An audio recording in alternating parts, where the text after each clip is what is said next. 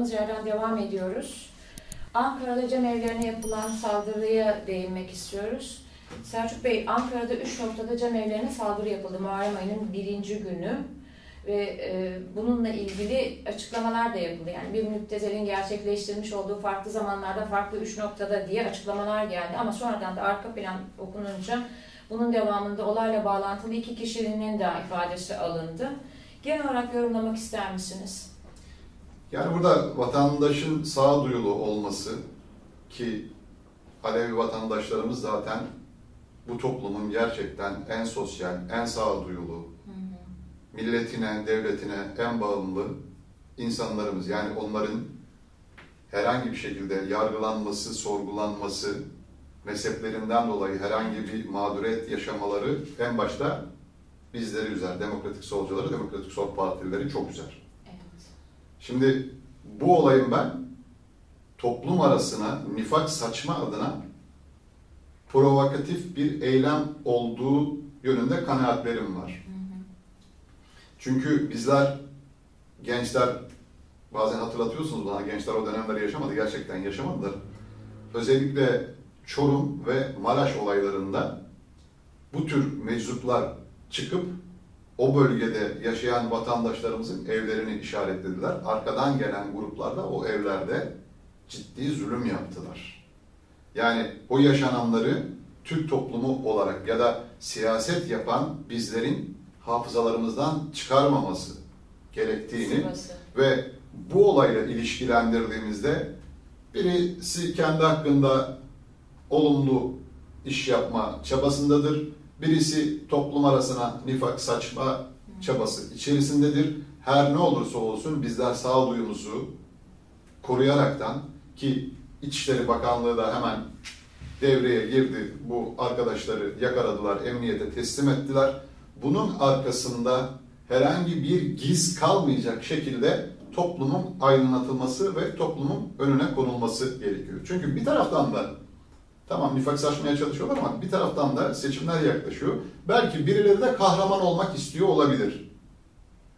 Bu tür deneme yanılma süreçlerinde bu ülkenin gündeminden kesinlikle çıkması gerekiyor ve onlara öyle bir uygulama yapılmalı ki bir daha bu tür yöntemlere yönelmemeleri, toplumu ve her kim olursa olsun bu tür yöntemlerle test etmemeleri bence en doğru olanıdır. Çünkü yaşanılan süreç itibariyle yani toplumların varoluşu, toplumların arasındaki dengeler, hassasiyetler bizler Türk vatandaşı olarak, Türk toplumu olarak çok cefalar çektik. Çok bedeller ödedik. Artık bunları ödemememiz gereken ve bundan sonra biraz önce işte KPSS sınavlarında söylediğimiz gibi ileriye bakacak hakkaniyetli yol ve yöntemleri, yönelimleri kurmamız gerekiyor. Kurmuş olmamız gerekiyordu da maalesef biraz geç kaldık ama olsun inşallah geç değildir bundan sonra daha iyisini kurarız. Evet, bu eylemleri şiddetle kınıyoruz. Bunların bir provokasyon olduğu zaten ifade edildi. Burada asıl ilginç olan kısım, e, evet biz hep diyoruz ya Aleviler, yani kanaat önderlerimiz ya da dedeler o bu noktada çok sağduyulu yaklaşımlarla açıklamada bulundular. Hani toplumu çatıştırıcı en ufak bir yıllardır yapmadıkları gibi bu toplumun sigortası olduklarını bizler de biliyoruz. Yani toplumun eğitimli, e, bilge, daha hoşgörüye sahip, e, düzgün bir ekibi, grubu olduğunu bizler de farkındayız. Onların açıklamaları da her zaman olduğu gibi gene uzlaştırıcı açıklamalardı değil mi? Hiçbir Kesinlikle. zaman tarafları kutuplaştırmadılar. Biz bir an önce bunu bu işin faalinin bulunmasını talep edebiliriz. Yani bulundu onların ifadeleri alıp Yani arkasından ne var? Maksat ne? Bunu e, tüm perdeler kaldı en şeffaf şekliyle toplumun önüne serilmeli. Evet, evet. Bu dönem içerisinde sizi sıklıkla Soma'da görüyoruz. Soma'da neler oluyor? Bizimle paylaşmak ister misiniz? Tabii ki yani Soma bildiğiniz gibi dünyanın en iyi kömürlerinin çıktığı ki özellikle o gittiğimiz bölge Kısrakdere bölgesi diye Evet. bilinen Eynez bölgesi. Orada maden yatakları var. Ben de tabii konuya hakim değilim. Bizi konu özellikle Ecevit'in işçi haklarını vermesi, sendikal hakları vermesi ve e, Zonguldak kömür ocaklarında ve ilk milletvekilliği daha sonraki dönemlerde ilk e, Zonguldak'tan aday olması, maden ocaklarında Evet. gidip kalması yönüyle ciddi bir hassasiyetimiz var. Yani maden emekçileri bizim ayrı bir pay, bütün emekçiler ayrı birer parçamız.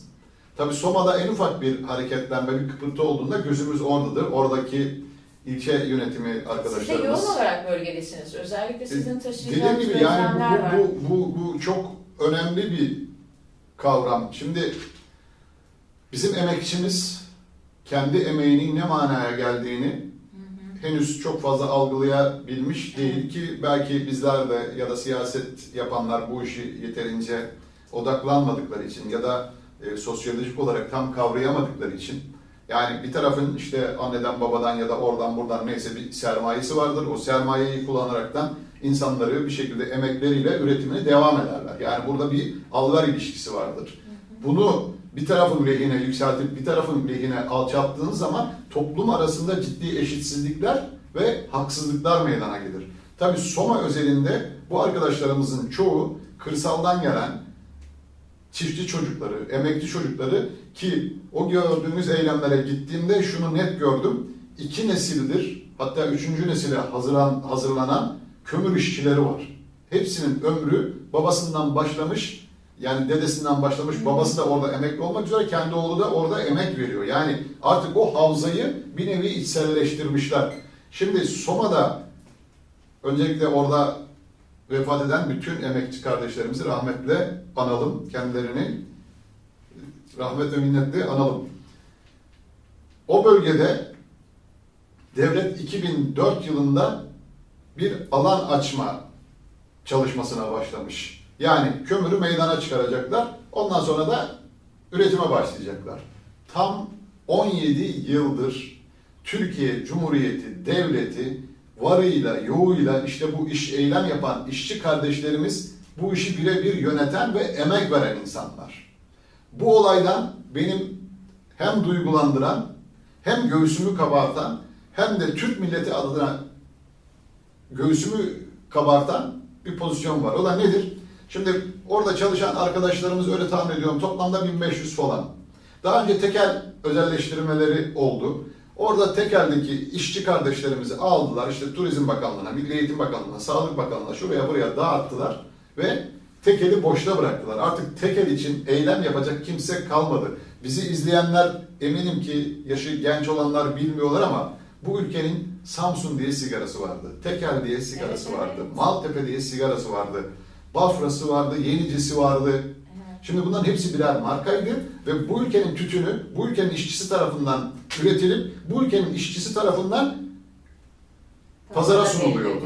Her şey bizimdi. Fakat birileri bize dediler ki ya siz bu işlerle uğraşmayın. Sonra bizim emekçimizin, bizim işçimizin sigarasını aldı, kendi karını şeyini koydu. Artık memleketin cebine tabii ki vergilerden kalıyor bir şeyler. Tabii ki orada çalışan kardeşlerimiz var ama asıl kaymak tabakası diye isimlendirilen kısımları bugün ama İngiliz firmaları ama Japon firmaları ve cebine koyaraktan bu ülkeden ayrılıyorlar. Ve fiyatı belirleyerekten aslında. Fiyatta belirlikler. Yani şimdi 2004'ten bugüne kadar bu çalışan emekçi kardeşlerimiz diyorlar ki biz kömürü çıkardık.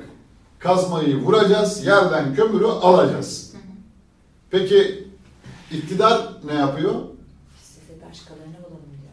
Arefe günü hem de işçilerin o 10 günlük bayram tatili esnasında orayı özelleştiriyor. Başka bir yan firmaya, o da taşeron firmasına aynı gün diyor ki burası sizin.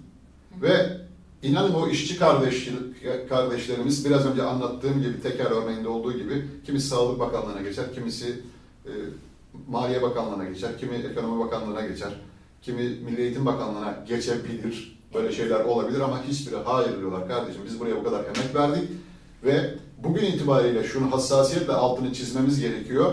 Oradan çıkan kömürün tonu şu anda orada 2000 lira. Evet. Sonra İzmir'in değişik yerlerinden fiyat aldım. İzmir'le ilgili. Şu anda İzmir'de kömür piyasası 5 ile 6 bin TL arasında. 5 bin ile 6 bin. Bak Soma buraya yaklaşık bir buçuk saat mesafede. Ankara'ya doğru gittikçe fiyatlar daha da yükseliyor. Tabii, Ve şu anda ısı enerjisine, özellikle serinlemek için bir enerji ihtiyacımız var ama ısı yani evlerde ısınmadan, kışın soğuğundan bahsediyorum. böyle bir atmosfere girilmediği için bu fiyatlar burada.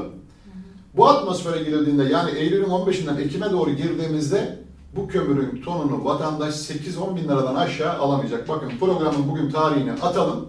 O günkü konuştuğumuzda bu bölüm arkadaşlar yeniden oynasınlar.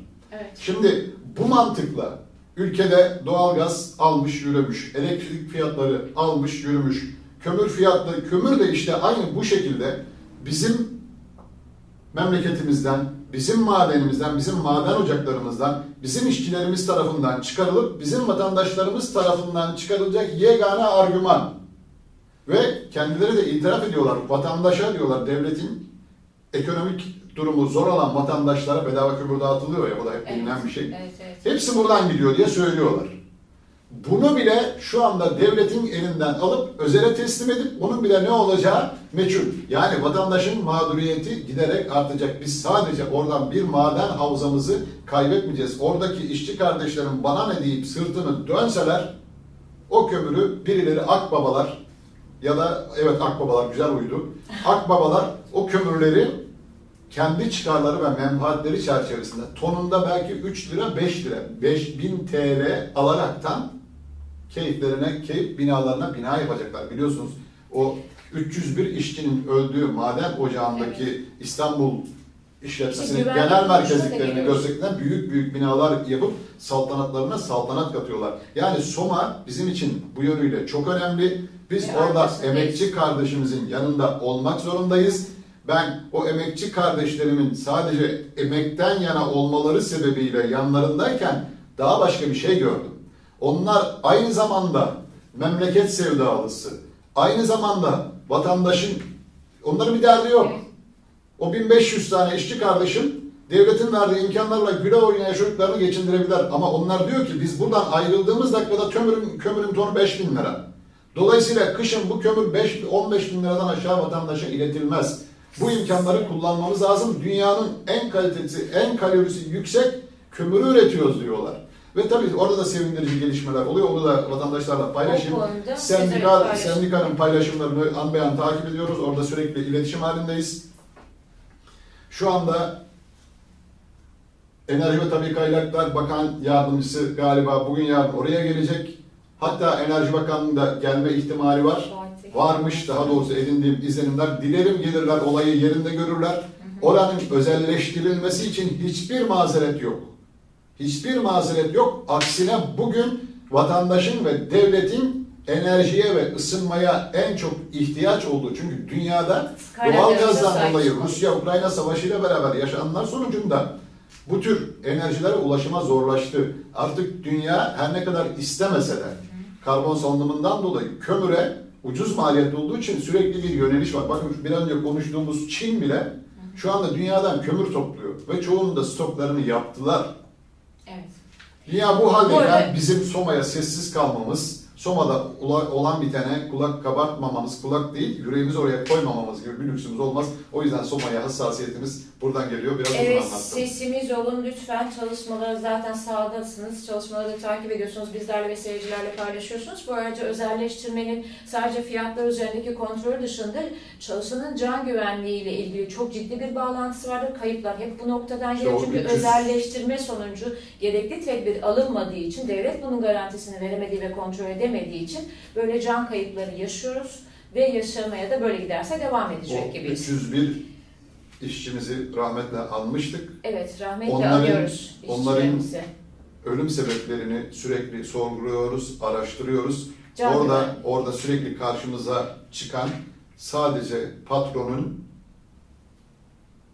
kazanma hırsı.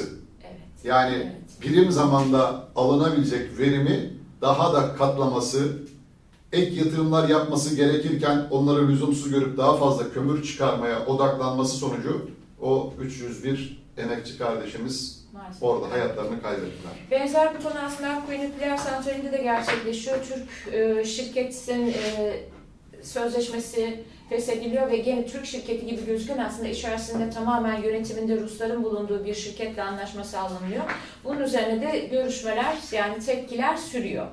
Bundan düşelim. Yani Türkiye'nin farklı noktalarında farklı şekillerde bir şekilde biz özelleştirmeyle kendi kaynaklarımızdan uzaklaşır ve kontrol edemez hale geliyoruz. Yani bu özellikle sürekli belirtiyoruz. AKP iktidarı döneminde bolcana yaşandı. Bugünkü yaşadığımız temel sorunların biraz önce enflasyonu konuştuk. Evet. Başında da ülke kaynaklarının verimli kullanılmaması. Çünkü Cumhuriyet tarihi boyunca yapılan özelleştirmelerin özellikle yüzde yirmi kısmı AKP iktidarından sonra yüzde seksenlik kısmı da yüzde seksen diyorum bu da e, ekonomistlerden edindiğim bilgi 60 milyon milyar dolana dolara tekabül ediyor. Yani siz bu parayla yolları, sokakları yaptıysanız amenna. Hastaneleri yaptıysanız amenna. Ama öyle ilçeler biliyorum ki 20 yıldır bir tane okul yapılmıyor. Bakın 20 yıldır bir tane okul yapılmıyor. İşte şehir hastaneleri yapılabilmesi için şehrin içinde halkın ayağının alıştığı hastaneler kapatılıyor. Şehir dışları, Yani son derece son derece sağlıksız bir süreç yaşanıyor. Ama dediğim gibi ufak tefek düzelme ayak izleri var. Gider ayak AKP iktidarı olumlu şeyler yapma çabası içerisinde. Dilerim daha iyilerini Peki. yapmalarını arzu ederim. Ee, programımızı dilerseniz kapatalım. Çok teşekkür ediyoruz Ben size. teşekkür Özellikle. Bu bölgede imkanı olduğunuz verdiğiniz İzmir'e dair ekibini saygı ve sevgiyle selamlıyorum. Ayşegül Hanım Çok size çok teşekkür. Ben ediyorum. Erhan Bey'e de selam ve sevgiler iletiyorum buradan. O da bu basın kuruluşunun olması ve İzmir'e hizmet edebilmesi adına ben takip ediyorum. Çok ciddi emek sarf ediyor. Kendisine de başarılar diliyorum. Sağ olun. Evet sevgili seyircilerimiz, DSP Genel Başkan Yardımcısı Sayın Selçuk Karakülçe ile birlikte gerçekleştirdiğimiz stüdyo politiğin sonuna geldik. Çok daha güzel günlere emekçimizin, maden işçimizin, tarladaki çiftçimizin ve öğrencilerimizin hayallerinin, umutlarının kendilerine döndüğü kaynaklarımıza sahip çıktığımız güzel bir ülkeye uyanmak dileğiyle. Hoşçakalın.